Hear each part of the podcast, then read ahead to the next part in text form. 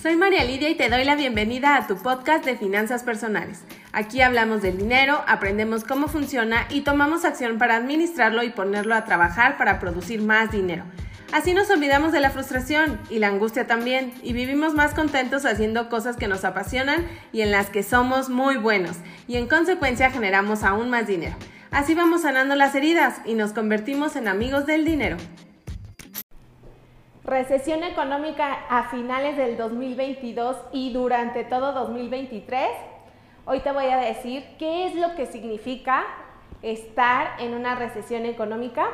Y bueno, he estado escuchando muchas noticias alarmantes acerca de que se viene una recesión económica. Esto desde noviembre 2021. He estado estudiando mucho del tema consumiendo mucho contenido y en este video te voy a contar con bolitas y palitos qué es una recesión económica, cómo juega el dinero, cuál podría ser tu rol y varios tips para que logres evadirla al máximo posible.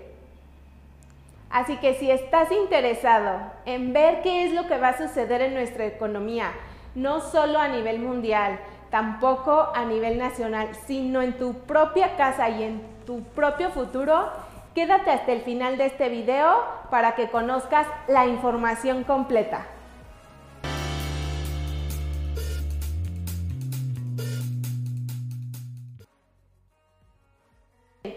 Voy a empezar por contarte que para mí una recesión económica es cuando no solo no crecemos económicamente, es decir, no incrementa la cantidad de dinero que tenemos en el bolsillo, tampoco se estanca y se mantiene igual, sino que va en retroceso.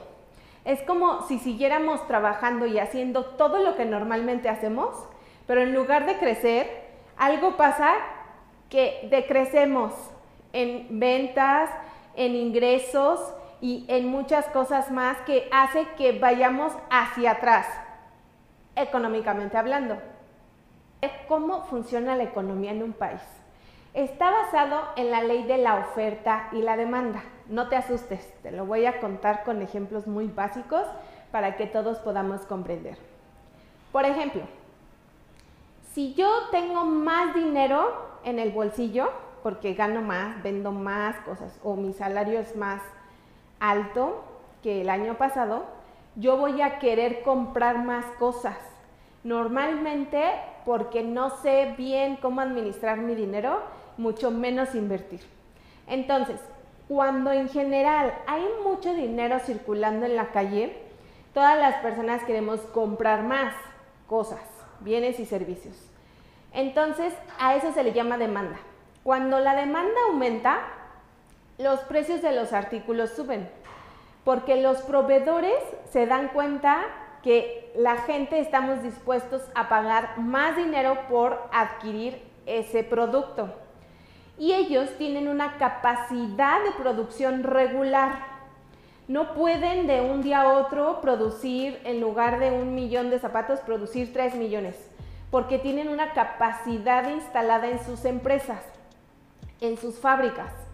Entonces sube el precio. Pero no solo sube el precio de un producto, suben los precios de casi todos los bienes y servicios que hay en un país. Entonces, en un país hay gente que tiene mucho dinero y no importa cuánto sube el precio porque siempre va a tener dinero para pagar ese bien, pero hay mucha gente y es su mayoría que no tiene esa capacidad económica para pagar por agua, leche, huevo productos de la canasta básica de alimentación para el humano, no tiene esa capacidad para pagarlo al precio que sea. Entonces ahí es donde los bancos nacionales en cada país entran a regular los precios. ¿Para qué? Para que la mayoría de las personas podamos tener acceso aunque sea a lo básico para subsistir, que es pues vivienda, comida, agua, productos de higiene personal, transporte y otros más. Ahora, ¿Qué es lo que hace el gobierno para regular los precios y que ya no sigan subiendo? Eleva las tasas de interés de referencia, tanto las tasas de interés para invertir como para pedir créditos. Les voy a decir qué es lo que pasa. Cuando los precios suben, hay un indicador que se llama la inflación, que nos dice más o menos cuánto sube en porcentaje, cuánto suben los precios de las cosas. Entonces, cuando el Banco Nacional de un país ve que ese indicador se está disparando muy rápido, es cuando lanzan una nueva tasa de interés, regularmente, obvio, más alta, y lo que buscan es retirar dinero de la calle, porque había mucho, entonces la gente tiene mucho para gastar. Necesita retirar dinero de la calle para que la gente compre menos, que la demanda sea un poco menor, para que los productos bajen de precio. Porque si nosotros no demandamos un exceso de leche, entonces la oferta de leche va a ser mayor, va a haber más leche disponible porque no compramos tanto. Al haber mucha leche, el precio baja porque los productores se dan cuenta que no se está vendiendo. Entonces, para venderla le bajan el precio. ¿Ok? Bueno, entonces íbamos en que el banco quiere retirar dinero de la calle para que la gente no tengamos tanto dinero para comprar y así puedan bajar los precios de los productos y cualquier ciudadano pueda acceder al menos a los productos de canasta básica que se necesitan para sobrevivir. Entonces, al subir sus tasas de interés, lo que causa en los inversionistas, la gente que tiene mucho dinero o personas que tenemos la cultura de invertir, es que nos da la tentación a todos los inversionistas de empezar a invertir en los bonos o certificados de tesorería o cualquier título que emita el gobierno de deuda y entonces como elevó la tasa, pues yo inversionista digo, oh, creo que el gobierno me puede dar más dinero en rendimientos que donde lo tengo ahora. He invertido en acciones de empresas. Entonces, como inversionista, ¿qué hago? ¿Y qué hace la mayoría? Vende sus acciones de las empresas y compra bonos del gobierno. Invierte su dinero. Entonces, el gobierno ya tiene más dinero, tiene nuestros capitales y a cambio de eso nos va a dar una tasa de interés, puede ser a 28 días, a 3 meses, 6 meses, un año. ¿Ok? Pero eso ocasionó que los inversionistas retiramos el dinero de las empresas, que eh, ocasionamos a las empresas que se queden sin capital, no tienen flujo de efectivo para invertir en crecimiento, en nuevos proyectos, en desarrollar nuevos productos para sacar a la venta. Y entonces lo que hacen es que empiezan a vender todos los activos que tienen. Por ejemplo, las armadoras de coches empiezan a rematar los coches y empiezan a dar créditos al que no tiene buen comportamiento crediticio, pero necesitan vender los activos que tienen, porque se dan cuenta que pronto no va a haber dinero en el mercado, que la gente no va a comprar. Entonces empiezan a dar créditos para deshacerse de sus activos, para capitalizarse, como para tratar de recuperar dinero para ellos. Como no logran vender todo, empiezan a hacer recortes de personal. Entonces mucha gente se queda sin empleo. Entonces esa persona que se queda sin empleo ya no tiene ingresos para comprar más cosas, pero tampoco tiene ingresos para subsistir día con día. Y normalmente no tiene ahorros porque no invirtió, porque no administra bien su dinero e incluso acaba de comprar un coche a una tasa de interés muy alta porque el Banco de México pues la acaba de subir recientemente, ¿no? Entonces, muchas familias se van a la quiebra porque se quedan sin trabajo, se quedan sin ingresos. Y como hay menos dinero en la calle, los que tienen negocios venden menos. Y si están endeudados, pues, ¿qué te cuento? Eh, también pueden caer a la quiebra. Y así es como el gobierno retira el dinero de la calle, porque hay mucho, y al al quitar el dinero de, nuestras manos, nosotros no podemos comprar tantas cosas y empiezan a bajar los precios. Las empresas empiezan a rematar. Acabo de eh, adquirir un producto en Amazon baratísimo. ¿Por qué? Porque pues ya se viene la recesión. Entonces todas las empresas están tratando de vender eh, todos los productos que tienen para capitalizarse. También viene el fin de temporada eh, y las ofertas de verano, pero sobre todo es porque todas las empresas están queriendo vender todo lo que puedan y lo están malbaratando porque después la gente no vamos a tener dinero para comprarles, ¿ok? Entonces ahí es cuando surge el estrés, porque, no, porque la gente se queda sin trabajo, no tiene cómo pagar las deudas, va a tener que vender, a lo mejor compró un coche recientemente y lo va a tener que vender porque ya no lo puede pagar, incluso si adquirió una casa a crédito y la tasa de interés pues le tocó una muy alta. Entonces, si se llega a quedar sin trabajo o las ventas de su negocio decrecen porque no va a haber dinero en la calle para gastar, entonces ahí es cuando colapsa la situación. Y es un periodo que tiene que pasar, puede ser de meses a incluso hasta años, para que el gobierno decida empezar a bajar nuevamente las tasas de interés de referencia. ¿Cuándo las va a bajar? Cuando vea que los precios ya se regularon, que ya no siguen subiendo y por lo tanto que el indicador de la inflación ya no está subiendo, sino que ahora va hacia abajo.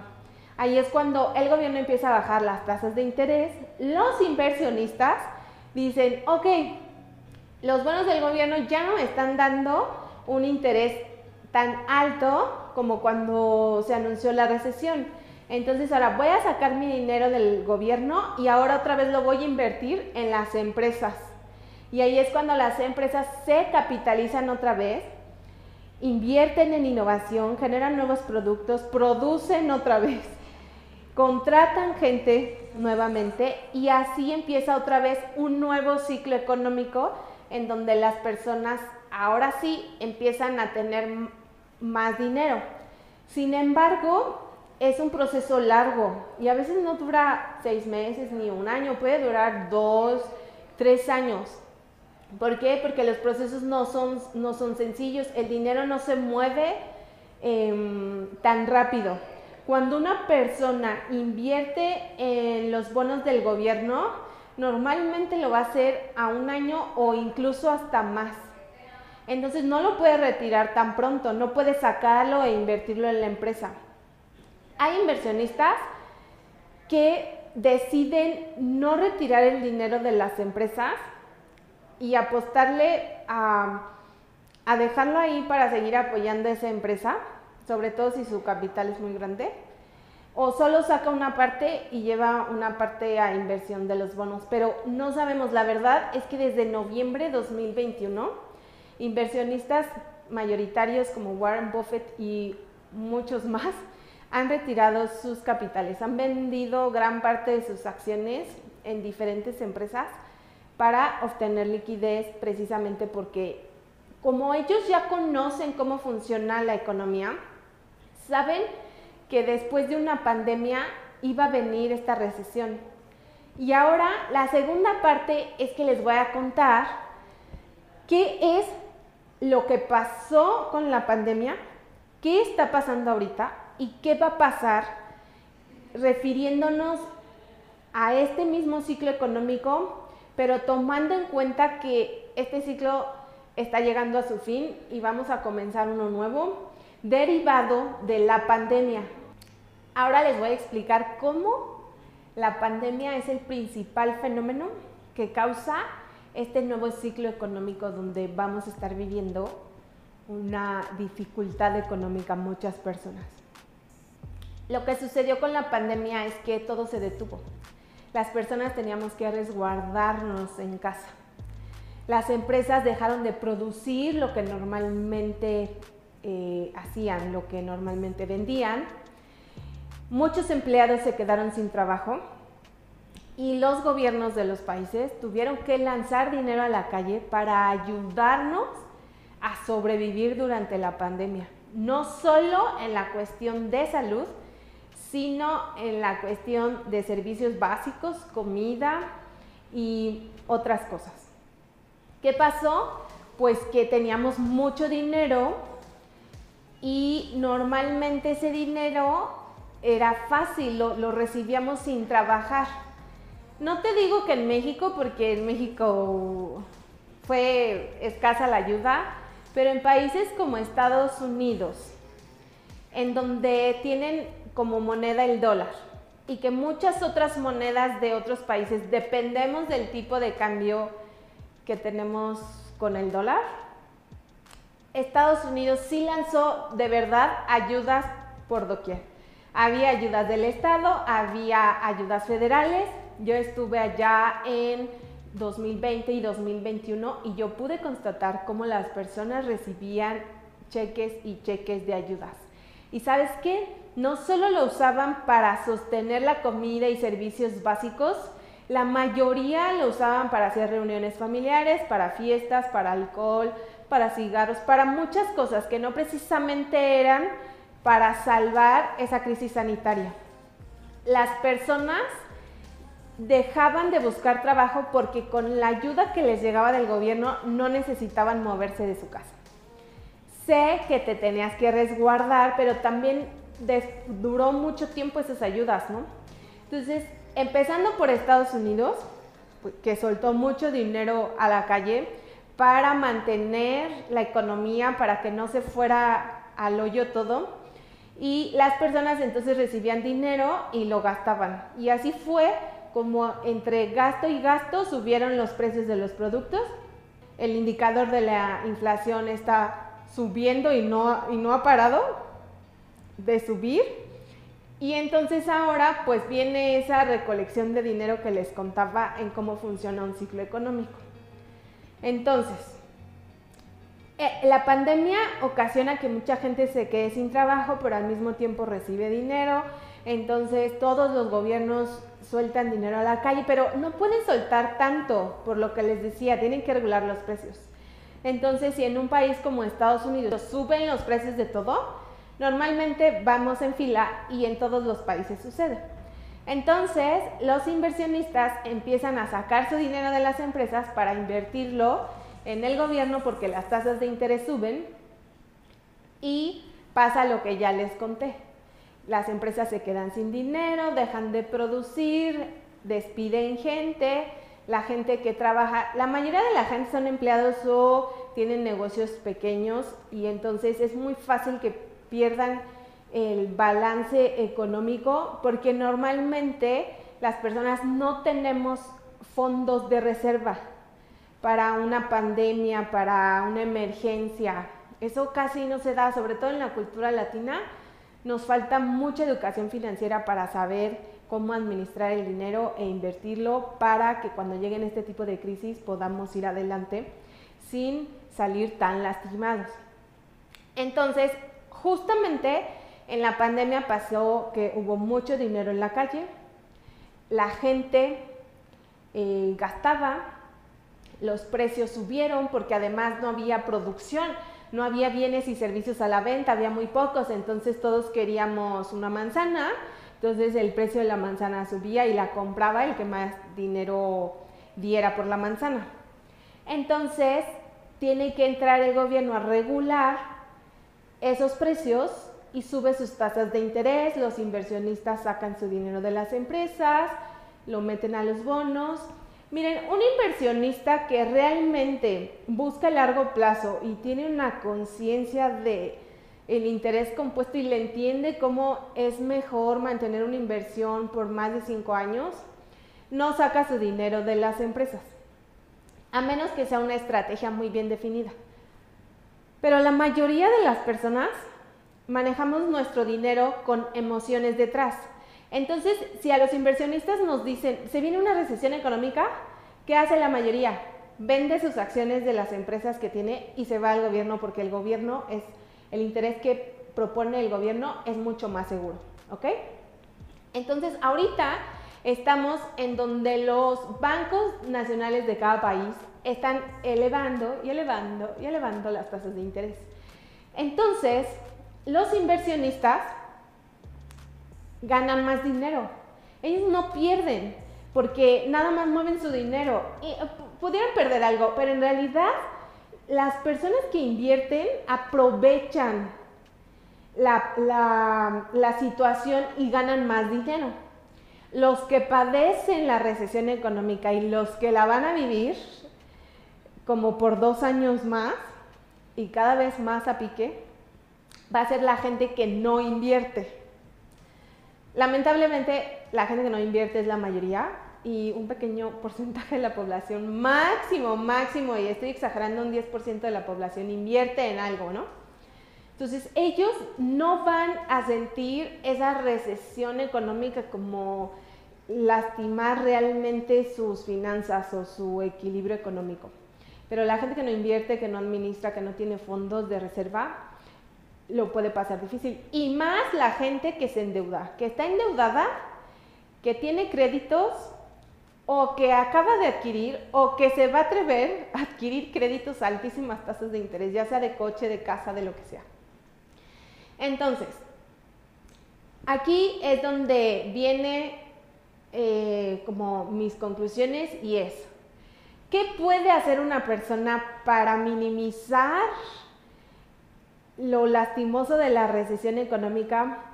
¿Qué puede hacer para evitarla, eh, para vivirla lo menos posible? Ok, pues de inmediato administrar mejor tu dinero Ahorita no, no busques créditos, por favor, de autos, de casas. Las tasas de interés están muy altas, no te conviene.